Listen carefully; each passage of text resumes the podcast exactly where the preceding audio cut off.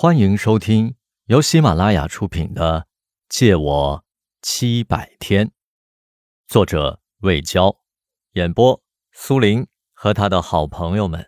欢迎您的订阅。第二十集。三年前，圣婴和罗西在同学聚会上见过一面。临别时，他们互相加了微信。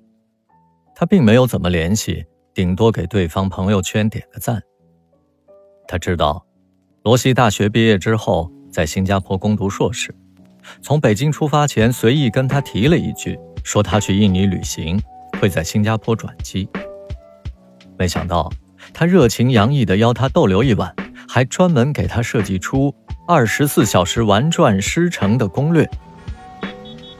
穿梭于新加坡牛车水的大街小巷，圣婴就像回到了中国南方某个小县城。国货琳琅满目，到处都是黑头发、黄皮肤，穿着大裤衩和人字拖，喝啤酒、吃烤串满口潮汕或闽南味儿的华语。罗西带他进了一家海鲜馆，门面不大，客人爆满。他说：“这里的螃蟹很正宗，每晚只供应两百只，七点前就会卖光。”他俩并排挤在靠墙的小方桌，仿佛回到了曾经的同桌时代。他问他，怎么会心血来潮的下南洋？他说，去印尼参加最好朋友的葬礼。这时，硕大的斯里兰卡螃蟹上桌，红色的壳子裹着厚厚的一层黑胡椒，雪白的蟹肉若隐若现。罗西掰开一只蟹钳递给他。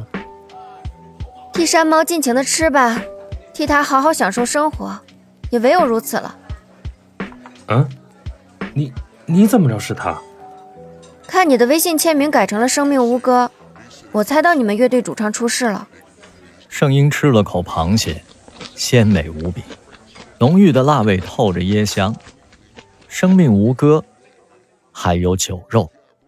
他想起个故事，有个女士想自杀。深夜给香港作曲家黄沾打电话，黄沾请他吃了一条苏梅鱼。饱餐之后，那女士觉得人生如此美好，就不再动轻生的念头。是的，只要把情感需求尽量压低，用纷繁绵密的味觉遮蔽纷扰的思绪，也许人生可以过得很开心。饭后。他们登上摩天观景轮，远看圆筒形客舱并不大，当进去以后才发现，竟然可以容纳二十多个游客。客舱缓慢上升，几乎感觉不到移动，但视野渐渐开阔，形如莲花般的艺术科学博物馆、榴莲壳状的剧场和璀璨的金融大厦尽收眼底，光芒四射的游船。在新加坡河上悠然行驶，金沙酒店如宇宙飞船般傲然挺立，从任何一个角度来看都蔚为壮观。罗西指着远方，那边是印尼香料群岛，还有马来西亚柔佛海岛，白天会看得更清楚。圣婴心头一紧，它越升越高，而山猫在海底越沉越深。生死的距离，比相隔亿万光年还要让人绝望。罗西似乎后悔提到印尼，连忙将话题转向高中时代的趣事。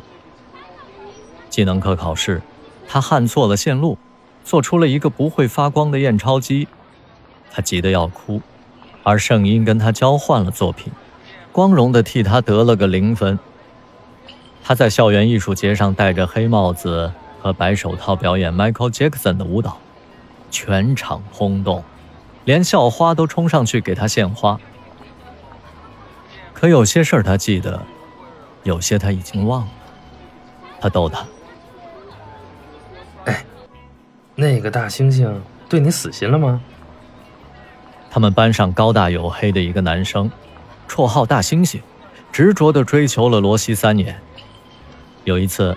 圣婴陪他去阅览室自习，出来还挨了他一拳。罗西捶他的肩膀：“你在这儿怎么样啊？学习我就不问了，必然是全优。感情生活如何？